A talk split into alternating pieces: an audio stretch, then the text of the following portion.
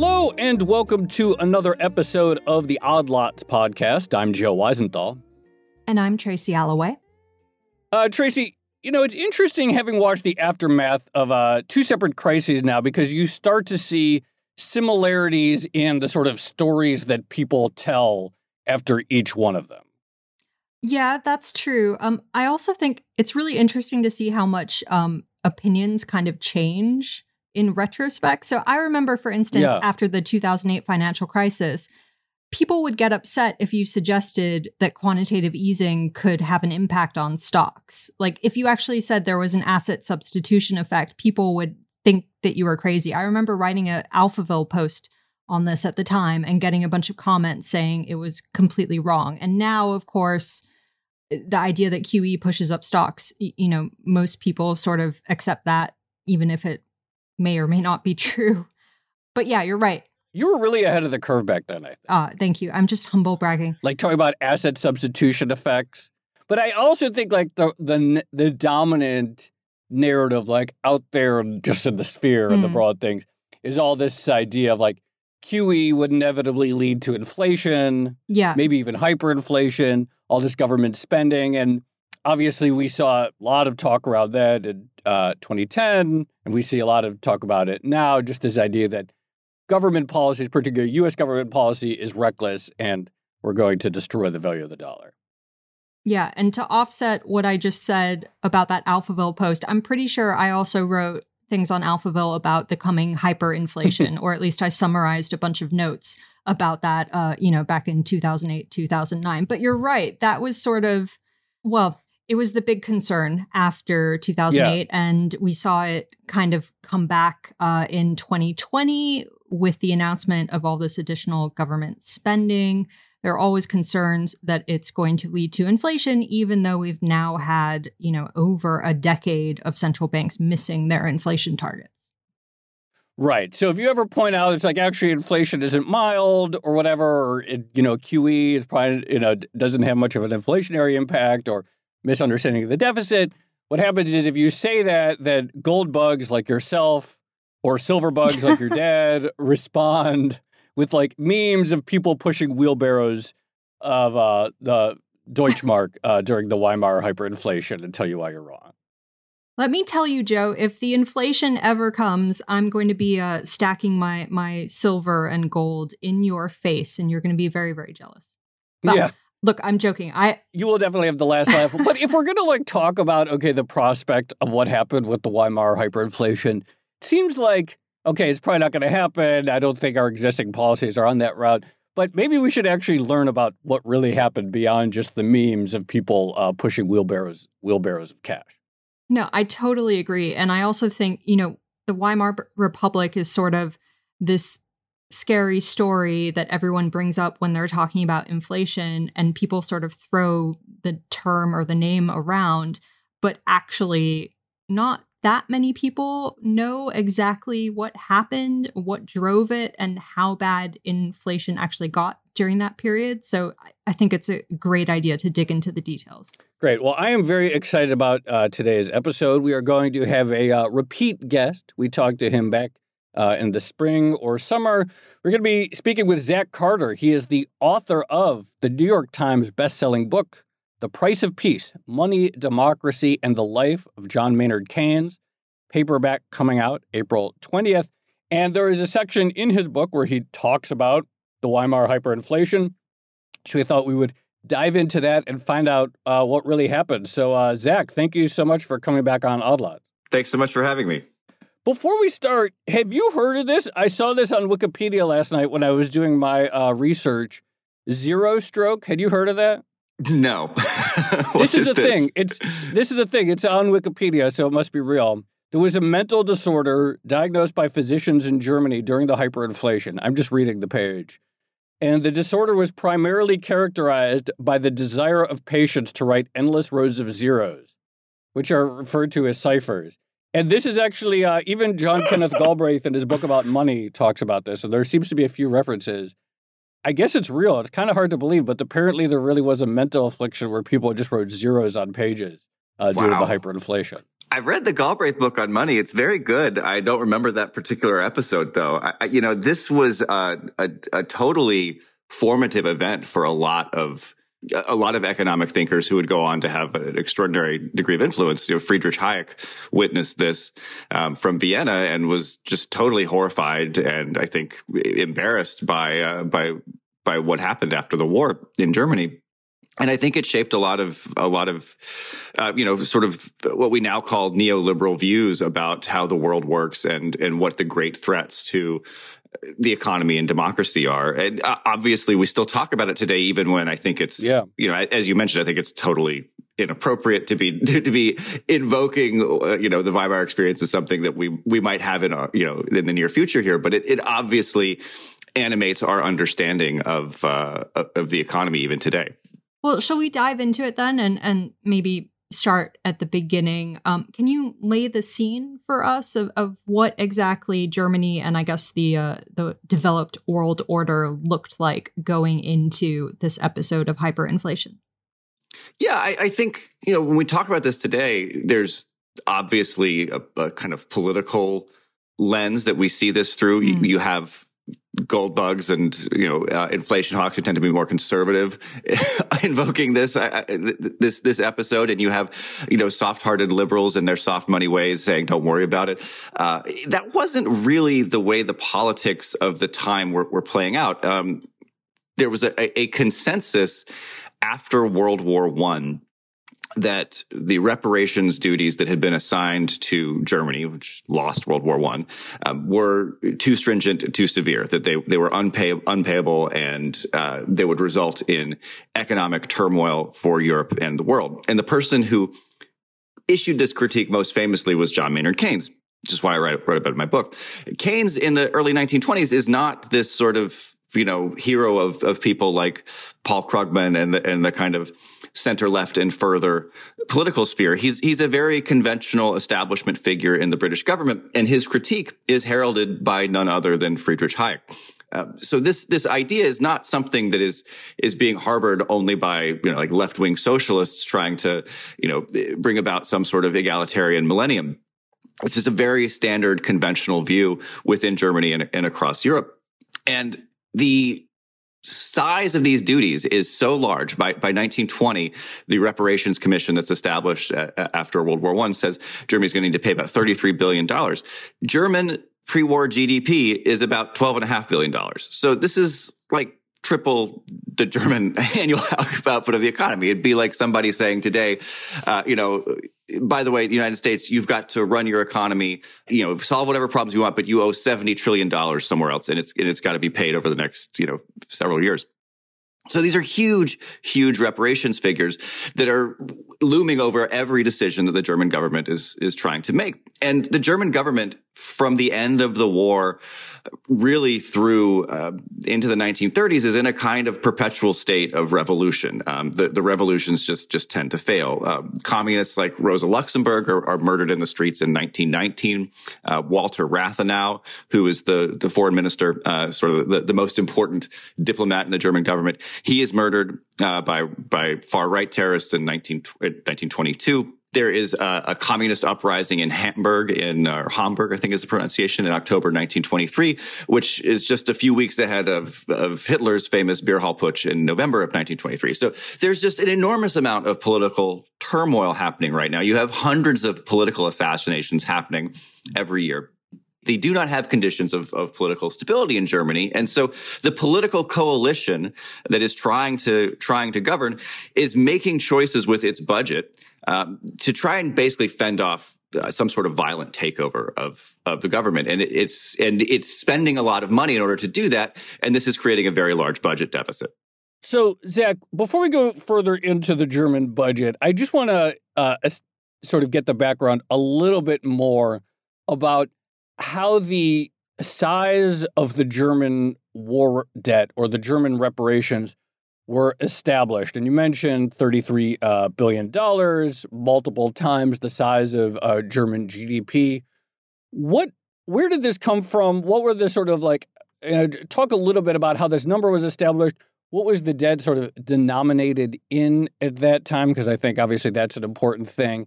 And so, like, you know, where did this, you know, the end of the war happens, and then they have this number that they owe. Who do they owe, who do they owe it to, and so forth. Right. So uh, the, the, the answer is it's extremely complicated. Keynes issues his critique in a book called The Economic Consequences of the Peace that comes out in 1919. And an interesting aspect of this critique is that it's enormously persuasive, but there actually hasn't been a formal reparations figure fixed by the conference. They, they've decided that there are going to be enormous economic duties on um, on Germany, but the peace conference at the end of the war doesn't arrive at a final figure. It arrives at a set of principles that are going to guarantee a very, very high figure. But the actual formal number is kicked to a reparations commission, which is going to be sort of overseen by the League of Nations. And they're going to spend the next year or two figuring out what this number will be. And, and that number comes down from what some of the, uh, the calls are. I mean, there are calls for, you know, $120 billion reparations duties at the Paris Peace Conference. And these numbers are just, they're just totally ludicrous. Uh, they're not arrived at by making any kind of serious attempt to calculate what Germany can afford to pay. You just have the victors of the war sitting down and deciding, okay, how can we come up with the largest number possible? Germany is responsible for this terrible war that has killed all these people. Now we have to make them pay. We'll come up with the biggest figure we can and then negotiate down as it becomes clear that this is, you know, not economically feasible.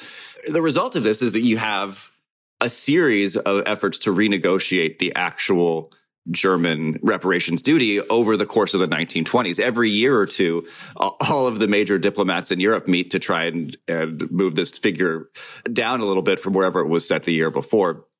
And in fact, this happens right right before the the hyperinflation. Um, the, the, the British intervene and say, "Look, this thirty three billion dollar figure is crazy. Let's let's set it at something about equal to the pre war GDP level of twelve and a half billion. But even this is a, is a a very large number for a country that is in the throes of a revolution to be trying to trying to meet. Um, in terms of how how it's paid, this is the the sort of uh, you know loose era of the gold standard. The gold standard comes apart during World War One, but there is a uh, an understanding that the world is going to get back on gold. So it, you know, what is it denominated in? It's, it's denominated in currencies that are expected to be fixed to gold at fixed exchange rates, but are not quite there yet. And so you know, understanding the true value of these numbers becomes a little bit of a, uh, you know, a, a, metaphysically uncertain endeavor. But there is a consensus and not just on the left here that the, that the figure is is too high, and that uh, that consensus has a, a, sort of political significance that impacts the way currency traders who you, you have these sophisticated uh, speculative currency markets that develop after the war because the, the, the gold standard has been broken and these currencies are not fixed to a certain amount of gold. The traders and and and and markets are are relying on these kinds of political judgments uh, and and opinions as as they make their um, you make their investments. Before the war, uh, the mark rate was was fixed at about four to one to to the dollar. By the end of the war, it's about sixty five to one. So Ger- Germany has relied on a policy of deliberate inflation to finance its war machine. All of the governments did to some extent, but Germany was was the most extreme. Um, so you know the, the dollar has has inflated quite a bit over the course of the war too. So sixty five to one against the dollar is sixty five to one against an inflated dollar. Uh, but by 1921, really, for whatever reason, the international community has has come to a consensus that that Germany is stabilized. And so the the the sort of wartime and post-war inflation that keeps going up and up and up plateaus. And you you have uh, for a few months in about six months in 1921, it looks like it looks like things are going to be okay. There's about two billion dollars in international investment that comes into into Germany through you know what we would today called markets. And, and this is, it, it, looks like things are going to be okay. But then over the course of 1921, you have a series of political developments which cause all of that foreign investment to evaporate. And you start seeing um, the, the inflation take off again. The, the, the, point I want to emphasize is that there are a lot of decisions that are made by the German government that you can criticize. if you end up in in a situation of hyperinflation, it's not because you know, your your finance ministers have done everything wonderfully, but they are in a very difficult predicament. And most of the problems that I think uh, we associate with um, the most of the problems that are that are most directly responsible for this hyperinflation are political problems that are reflected then in, in market confidence, not uh, not problems with say you know the, the quantity of currency in circulation or the velocity of money or, or, or things like that.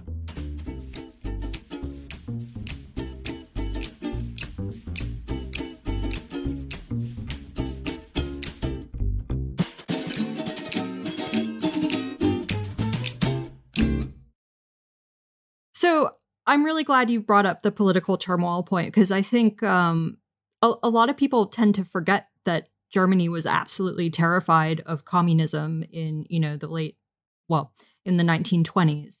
A lot of people think they just kind of went straight to Nazism or you know fascism, but actually there was this huge, huge ideological debate um, that went on for years and a real tug of war in power. So how do you think that played out in terms of the government spending? So they're running up a big deficit. A big chunk of that is going on reparations, which you just outlined very well. What else were they spending on? So it's what we would today call you know social social welfare spending. Uh, in the in 1920 and 1921, uh, Germany moves to an eight hour workday. So people are working less than, than they had been. Um, they start pl- paying unemployment benefits to people who don't have jobs. And during the sort of heavy inflation era right after the war, 19, 19, 1920, where all the countries of the war, world are having heavy inflation, not hyperinflation, um, the unemployment rate is very high. Um, so there's a lot of people who you know, are having trouble paying their bills and making ends meet. And they're offering health care and food relief to the sick and the poor. And there are a lot of sick and poor people in Germany. The Allied blockade at the end of the war probably killed 400,000 people through starvation. And in the cities in particular, uh, in Germany and Austria, you have a lot of hunger and just very, very serious destitution uh, in a way that I think people living in European cities today have trouble imagining. So the, the, the material conditions are, are really quite severe and they are spending quite a bit of, of money on these things.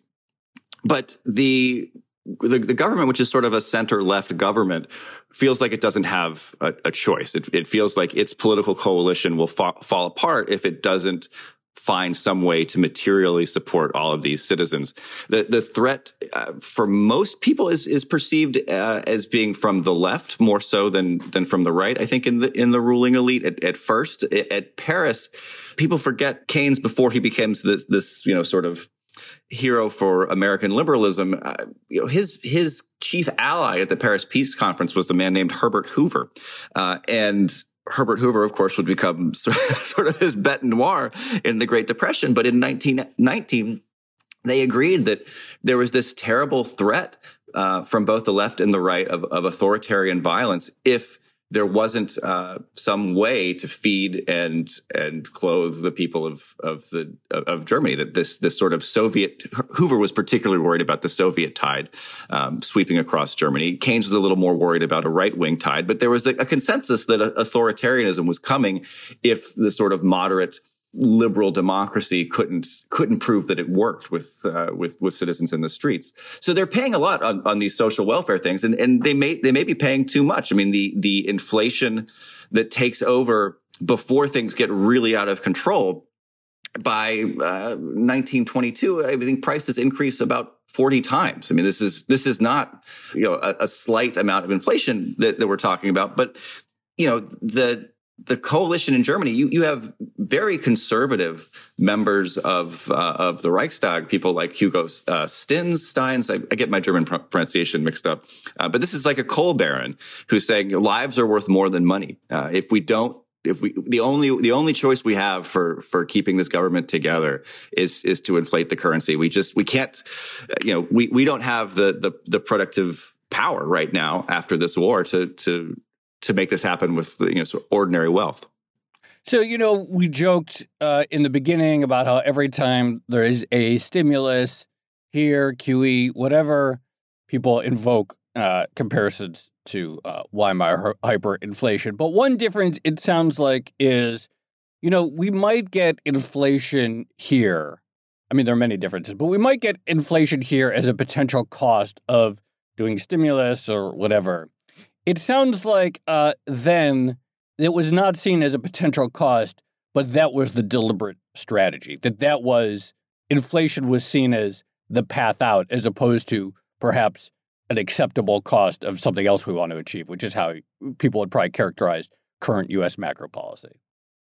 Yeah, I, I think in in the current context, people who uh, declare with absolute certainty what they think the consequences of you know, running these multi-trillion dollar stimulus programs are going to be. I, I, think that certainty is is difficult to take seriously. But the the idea that there is uh, you know a risk that's worth taking seems to be the the assessment from from people who are supportive of these uh, these packages.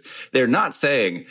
You know, we're certain to get double digit inflation if we do this. So let's do it because double digit inflation is good and that's the best outcome we can hope for. Um, you know, I think Rathenau, shortly before he was murdered, just a matter of hours, he's in this this big meeting where they're talking about the budget, and he says, "You know, our economy is is like a, a city that's surrounded by an army, and the only way out is is to is to break through the line somehow, and it's going to be really costly, and we're going to lose a lot of of soldiers if we break through this line, but it's the only chance we we have. So we that's how he feels about the hyperinflation. This this is not great, but it's what we've got, and if we don't do it, we're going to be destroyed."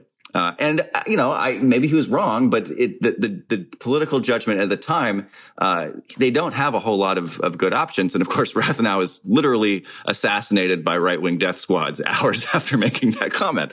Uh, so the, the the parallels, there just aren't a lot of parallels politically between what's happening in Weimar Germany and any of the crises that we've seen, certainly in the United States in, in the decades since. Um, but the the devastation that results from the hyperinflation is so severe uh, that I think people thinkers from this time are are are scarred by it in in ways that um, are are are hard to understand for for people who didn't live through it. Can you talk a little bit about how um, class played into inflation? Because I'm sure people, you know, different segments of society and the political sphere had different opinions um, about this policy and inflation. You mentioned Hugo Stinnes just then as someone who was, you know, sort of fighting for full employment, but you know, it's also true he was a huge industrialist and I think conglomerates did pretty well during an inflationary era. So some people have argued that he was basically just talking out of self-interest because if he got inflation it would benefit him. So I'm just curious like how did the different segments of society feel about this policy? Like, if you were going to look at the middle class, the upper class, and the lower class, can you segment it out? I, I don't know if, if class in Germany at this period of time translates as obviously to class in our own moment um, as I I think we might intuitively want it to. I, I, think your your point there, though, that that someone like Stinnes is talking his own book is almost it's almost certainly true. Um, it, it, certainly is true. Um, but I also think a lot of these people, you know, people have a tendency to believe things that benefit them, right? Um, and and Stinnes is otherwise a conservative, so you you you do have these these kind of conservative thinkers thinking this this could be smart policy, even you know, and and and good for me. If you look at the unemployment rate, though during this kind of 40 fold increase in prices that happens in 1922. And, and here we are not talking about the hyperinflation with 40 fold increases in prices. I mean, this is an enormous, enormous uh, inflationary period, but this is not anywhere near what's going to happen in 1923. But over this 1922 period, wages are basically keeping pace with price increases. So people don't feel materially poor. The people who are really getting screwed are people who have large holdings of assets that are uh, demarcated in in the mark. Um, and even then, if you can dump your marks for something else, and you know if you can trade them for gold or other currencies, um, you can live pretty well. It, it, there's there's a, a remarkable phenomenon of foreigners living in in Berlin at this period of time where because the prices in marks are just going totally crazy if you have a lot of foreign currency, you can live like a total king if you're hanging out in, in, in, in, the Weimar world, which was just, you know, despite all the violence, a really culturally vibrant, vibrant place.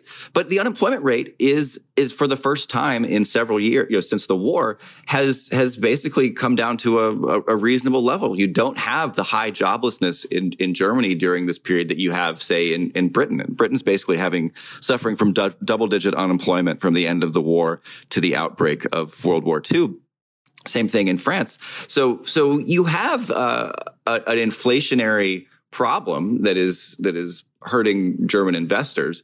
Uh, but for ordinary people trying to go to work, it's it's kind of annoying to have to keep track of prices. But but wages really are keeping a pace, and and people are working, so it doesn't feel like a a material disaster in the moment. And I think that that alleviates a lot of the political pressure to adopt a you know what we would consider a more sound or fiscally responsible budgetary position because economically it's it it, it seems to be working for most people.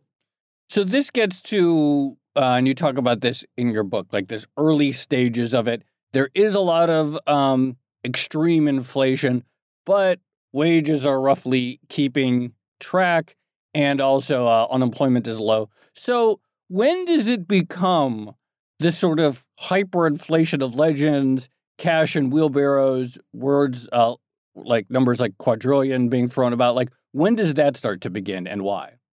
There's a very clear break that happens um, when the French government decides to occupy the Ruhr Valley. And this is a territory, you know, the border between France and Germany. It is the industrial core of the German economy. It's where all of the, the mining and industrial wealth of, of Germany is. And under the Treaty of Versailles that ended World War One, if Germany fails to make its reparations payments on time, on schedule, then France will get the right to take over this territory. And Germany misses its reparations payments, even under the you know lower uh, negotiated figures of the of the reparations commission and these further efforts from the British government to lower even the reparations commission's uh, amount, the, the German government misses the payment and France essentially invades. And when that happens, you have a total loss of international confidence in the mark. It happens very quickly. Uh, you start seeing the the mark uh, instead of being 65 or or a thousand to one uh, it starts being measured in in millions uh, against the dollar. And this continues in part because of the political situation in part because of the the German government's choice to finance a campaign of what they call passive resistance to the occupation which basically means paying a lot of money to people um, who don't want to leave the Ruhr Valley because you know once the the French troops arrive. So Germany had been running about a 750 million a year budget deficit that doubles to 1.5 billion dollars a year. Um, again, a, large deficit, but uh, you know about 10 percent of of pre-war uh, GDP, a little more than 10 percent. So so not something completely ludicrous, but they they are they are going deeper into uh, into the the deficit territory than they already were, and of course they're having forty fold price increases beforehand. So I, I, don't think when I say I don't think it's completely ludicrous. It's, it's a very large deficit, um, but it, it's not like you can dollar for dollar see. Oh, okay, this currency issuance led to this amount of, of inflation. There is a a huge loss of confidence in the political project of of Weimar Germany, and then there's no reason that the the the government is giving to have any confidence in their willingness to um, abate from inflationary policies as as that that collapse is happening. So the German government invades the the mark just immediately spirals out of control and it and it just goes into complete crazy crazy land after this. Uh, it's I, I think it, they stop measuring when it gets to about a trillion to one sometime in 1924 uh, marks to dollars. So it's it's a political collapse is is what happens, and you have of course the beer hall putsch from from Hitler and and Ludendorff, which is more famous than the the uprising in Hamburg, but but politically the government is just is just wiped out, and and they have to essentially start over. I, I think one important factor here uh, is that's not just one important factor, but an important factor here is, is the way that this is viewed internationally. The hyperinflation is not in the moment viewed as just merely an extreme act of recklessness by the German government. Uh, there is an immediate effort to renegotiate the Treaty of Versailles and lower the reparations obligations to Germany when this happens. And the French invasion is viewed as as politically illegitimate, um, not just within Germany, but by the Americans and by the British government and that's that's really quite something because of course the Americans and the French and the British were allies during the war. They crafted the, the peace treaty. And France was really just abiding by the terms of, of the treaty. Germany didn't make good on its reparations and France said okay well we're going to we're going to go in. And all of France's allies abandon it and and basically say Germany is in the right here. We've we've got to to renegotiate this. And the renegotiations uh, become known as as the Young Plan. And it's it's it's uh, officially performed by a, a, couple of JP Morgan bankers, uh, but they're really acting as sort of deputies for um, the, the U.S. foreign policy establishment. And this this changes the way that, uh, that that Germany is governed, and so the the, the politics change, and and the the currency can be can be stabilized. But first, you you basically have to have a completely new international political regime and consensus um, that replaces the old one, and and and that until that happens, Germany cannot be stabilized financially. So, I have what might be a dumb question just before we get into you know what actually resolved this inflationary episode, but. It, during the worst of the price increases, how were people actually keeping track of prices? Because you know, nowadays, if you think about inflation, we've got a bunch of indices, obviously, but also if the cost of your cup of coffee like increased tenfold while you were drinking it, I think everyone would, you know, probably photograph their receipt and put it on social media and talk about it. And we'd have almost instantaneous knowledge that inflation was happening. But I, I can't really imagine what it was like back then. Like, how did people actually monitor you know how quickly prices for things were changing they couldn't is is the answer. Uh, I think over the course of um, 1922, you could you could you could go into the grocery store one day and say, okay, well this is how much you know a bag of flour costs, and the next day you say, oh, it's, it's even higher. Um, it it just the, the, money became became worthless, and so you had uh, you had people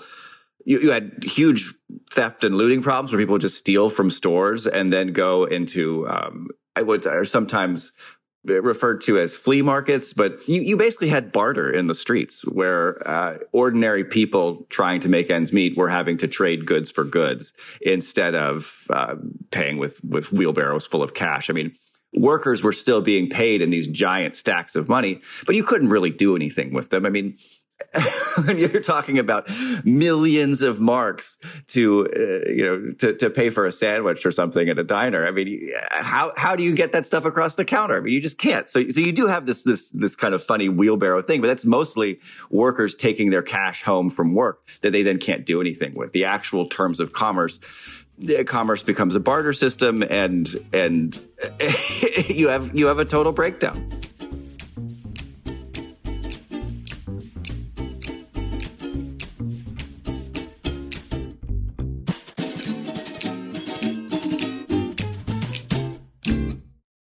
You know, I, I asked in the beginning um, if you had heard of the zero stroke, and you said no. I don't even know. I'm like, I'm not totally convinced this is real. Like, even though apparently it was written about, it still seems kind of crazy.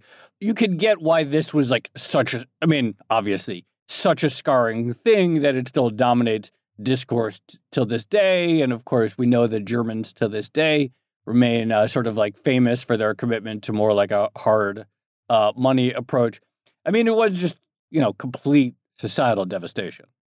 Yes, and it was humiliating to right. people in Germany. I mean, the national pride was was completely. They they just lost a war, uh, which was you know people don't like to lose wars, and and now they they were sort of an international laughing stock. They they couldn't even they couldn't even run a monetary economy, and, and Germany had been prior to the war, you know, the if not the industrial powerhouse of Europe, one of the two alongside Britain. It was it was a, you know a major rising superpower in world affairs, and and suddenly it's it's just a complete a complete mess. And and you know you have people on the streets, you know, talking about exchange rates and, and, and concerned with these things that have nothing to do with the course of ordinary life in a prosperous society.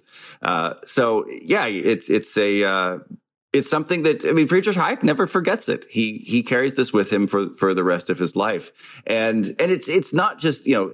The, the, the blow to national pride is not just on the right. It's it's not just people like Hitler. People like Hitler are able to uh, to to rise to power because there is a widespread feeling of um, of, of resentment and, and humiliation um, across German society. It makes it very difficult for social democracy in, in its sort of more moderate modes to, to sustain itself. So before we get to the legacy of Weimar hyperinflation, can can we go through what exactly ended it or like how did it all come to a halt? Because it's not like the government just sat by waiting for this to pass, they did actively try to do things to mitigate it. And so did the international community, as you already mentioned, by, you know, looking at reparations and, and lowering them. So uh, what worked and what didn't? It's an international fix, and then and then there's there's essentially a wipeout of the currency and and a, a starting from scratch. So it, it, they the German government never stops its campaign of passive resistance. So it's it's 1.5 billion dollar a year deficit uh, is is continuing, and the idea that the French occupation is illegitimate um, is is held across the political spectrum in Germany. Nobody wants, no politician wants from any any party wants to be caught saying, you know, they they don't support resistance uh, to to this unlawful thing that the French government has done, even though, of course, it's it's perfectly legal under international law.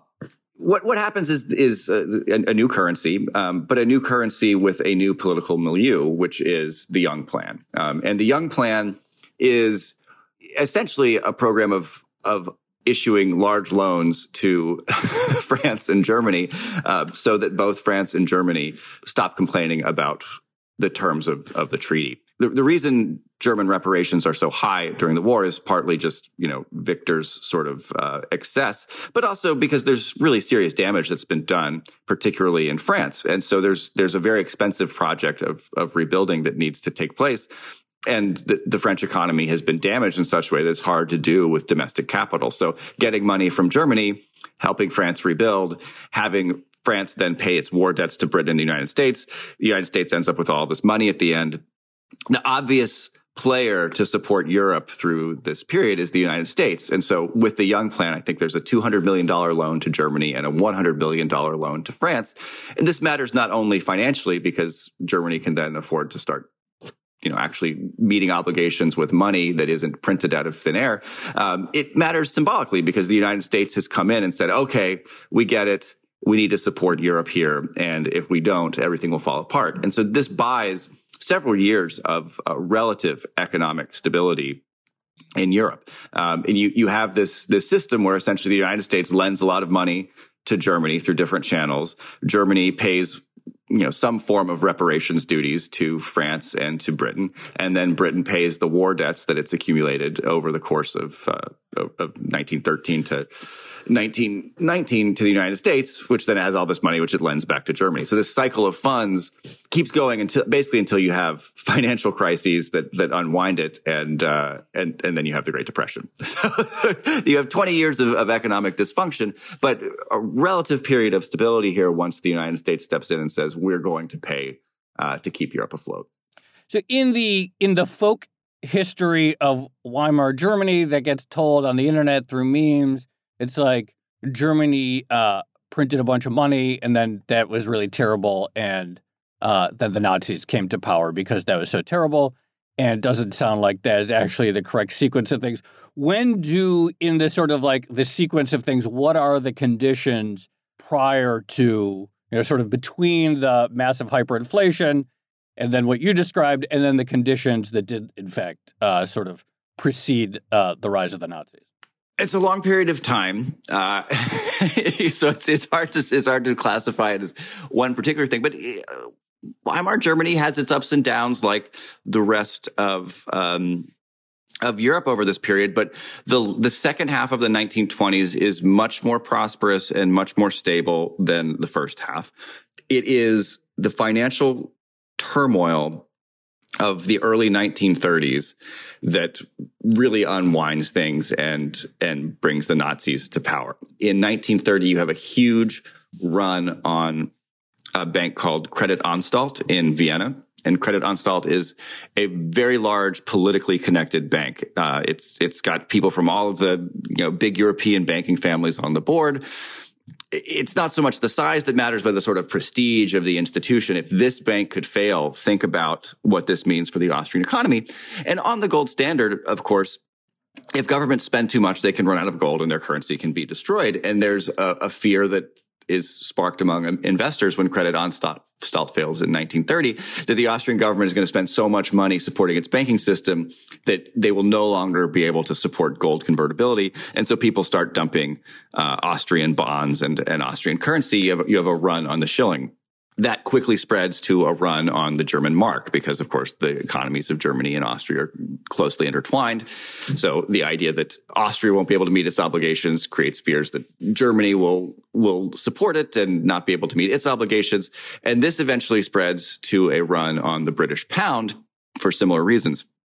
So the idea being that British foreign investment in Germany will will make the uh, the British untenable. So you very quickly over the course of 1930 to 1931 have a total collapse of the entire international financial system in this sort of latter stage of the gold standard. This by, by, the 1930s, everybody's back on gold. Uh, it's not working super well, but it hasn't been a disaster. But suddenly, with this financial crisis, everybody's wrecked, and the gold standard is gone, and you have a period of absolutely crushing deflation that takes over across all of Europe. There has been deflation for much of the 1920s, but it accelerates dramatically in 1930 and 1931 with the collapse of the European financial system. This is also happening in the United States after the, you know, the, the, the big precipitous event in the United States is the crash of the stock market in 1929, which most financial historians now, I think, accept uh, is connected to the financial crisis of 1930, 1931 in Europe. But these these events are, are are, basically doing away with the banking system's ability to meet the the industrial demands of of society, and so you have terrible deflation that takes hold, and massive, massive unemployment. And the period that we now know, we now think of as the Great Depression sets in. And, and that's, that's where, that's where Hitler comes from economically. You know, there's all sorts of other cultural things happening in Germany. The anti-Semitism is obviously very well known. Uh, but, but the economic grounds, there, there is widespread misery in Germany at this period in time, but it's a different kind of, mi- the, the, misery is similar, but it's a different cause than, than in, um, in 1923. You've gone from hyperinflation in 1923 to very severe deflation in 1932. So you've mentioned this a couple times already, but uh, this idea that the whole um, episode had a really big impact on a lot of economists at the time, and these economists, of course, went on to have a really big impact on economics itself for you know decades to come. But can you walk us through the the legacy of Weimar inflation? Like, how did it actually end up shaping and impacting economic thought and policy afterwards? I think it's a really complicated question because economics is always kind of moving by fits and starts in different directions at the same time. I think it, causes a kind of a kind of crisis within the the sort of liberal, broad Enlightenment liberal tradition that had not been anticipated ahead of the war. So people like Hayek and Keynes were very much simpatico in 1912, 1913. I think they had very similar views of the world. Hayek was enamored with the glories of of the sort of pre-war Austrian empire. Keynes is is is very taken with the glories of the British Empire. Um, but they have very divergent reactions to what happens from 1923 onward. Um, they, they, even agree on, you know, with, with what is, they even agree with the problems with the Treaty of Versailles. Uh, but, but from the, the hyperinflation moment on, they take totally different interpretations uh, of, of what has gone wrong and, and what needs to be fixed. Keynes comes to believe that governments need to support their economies in order to prevent the kind of political chaos that has unfolded in Germany. And Hayek comes to believe that it's this irresponsible spending of the, the German government on these social welfare programs, which uh, invited the catastrophe to begin with. So they, they have totally opposite views of what the source of the the hyperinflation was. And of course, you know, data and things like this are nowhere near as precise um, as they are today. And, and even today, you know, the exact same set of data can spark wildly divergent interpretations from people in, in economics. Um, but both both Hayek and Keynes have have I think pretty um, compelling stories to tell about about what went wrong. I mean, the German government did spend an enormous amount of money. It was on social welfare programs, and uh, if you are inclined to believe that uh, you know we we live in a hard world and um, inequality is is kind of a fact of nature, not a not a political choice, then it looks like uh, the, the, German government was was reckless in, in, doing things that that were irresponsible. If you believe that the economic possibilities for our grandchildren, as Keynes uh, once said, are, are quasi utopian, uh, and that in fact the world is richer than it's ever been before, and and has the capacity to improve life for everyone in it. Um, then I think it's easier to believe that this was a uh, you know a, a, political disaster rather than a, a, an act of excessive kindheartedness. Um, within the, the the sort of debates of the of the 1930s, Hayek has uh, a lot of allies in in the British sort of economic establishment. Um, he's not really a famous guy in, in the 1930s. He becomes famous uh, in in the 1940s with a, a, political book called The Road to Serfdom. But the the real economic leader of this school of thought that we've come to associate um, with Hayek is a guy named Lionel Robbins, and he's at the London School of of Economics. And Robbins is someone who espouses views that I think we would today associate with with Milton Friedman or um, or or or Friedrich Hayek, and he's constantly fighting with Keynes over over public work spending and whether it's it's possible to create economic growth through public works or through budget deficits.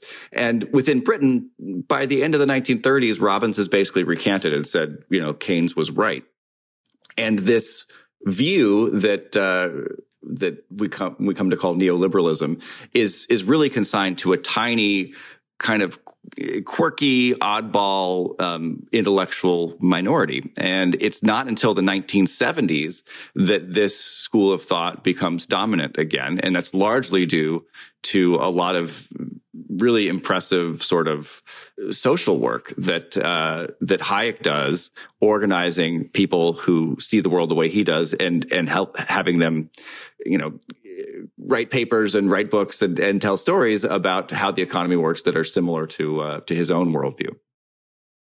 So, one last thing, but I, I know we've talked a lot about whether or not this period of history has any relevance to the financial and economic system right now, but it, it and you've been quite clear that you don't really think it does. But is there anything that you think we have in common now with um, this is a really dark question the Weimar Republic. And no, it's a good question. Though. I'm glad you asked that. Yeah. You know, financially, no, but politically, I, yeah, I do worry. Um, it's one of the reasons why I wrote um, the biography of Keynes when I did. I, I felt like after the financial crisis, you know, there's a difference between an economic crisis that's brought on by uh, the quick collapse of a banking system and one that's brought on by you know a, a world war.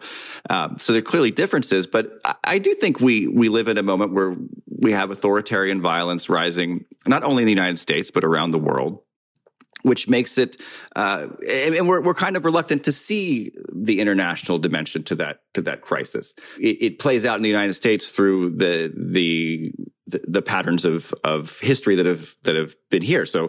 Um, the American version of it is different than the British version or the or the the German version, but there's obviously a rising tide of authoritarian um, thought and authoritarian violence um, around the world right now, and the the outbursts of violence in the United States are the sort of outbursts that, looking backwards, if something terrible happens, you would say, "Ah, that was clearly a precursor." I think the Capitol Hill riot on January sixth uh, is an extremely, extremely dangerous event um, that most of us don't want to think about because it's the implications of it as a, as a sort of uh, 21st century putsch event are, are really terrifying. But we do have uh, a, a, lot of right wing resentment in in the United States right now, um, and and and we are not unique to that. That was true in the 1920s and 30s too. Um, the the rise of fascism in Germany um, was not an isolated event. It played out according to uh, a set of historically contingent German proclivities in Germany, but you also saw it in Italy. You also saw it in France, uh, not in France, in um, in Spain, and you saw less successful versions of it in in France and the United States. I mean, uh, when when FDR came to power in 1932, uh, there was an enormous amount of violence in in American society, um, and it wasn't obvious that the political project was going to hold together. I, I hope that that's not where we're going, but I, I, think it would be silly to pretend that um, there there aren't some overtones of that um, of that era in our own time. Yeah, I'm glad you asked that, Tracy, because I think that was a uh, very important, very important answer. Zach Carter, thank you so much for uh, coming back on Odd Lot. Thanks so much for having me. And good luck with the uh, the uh, release of the paperback. Thank you so much. Thanks, Zach. That was great.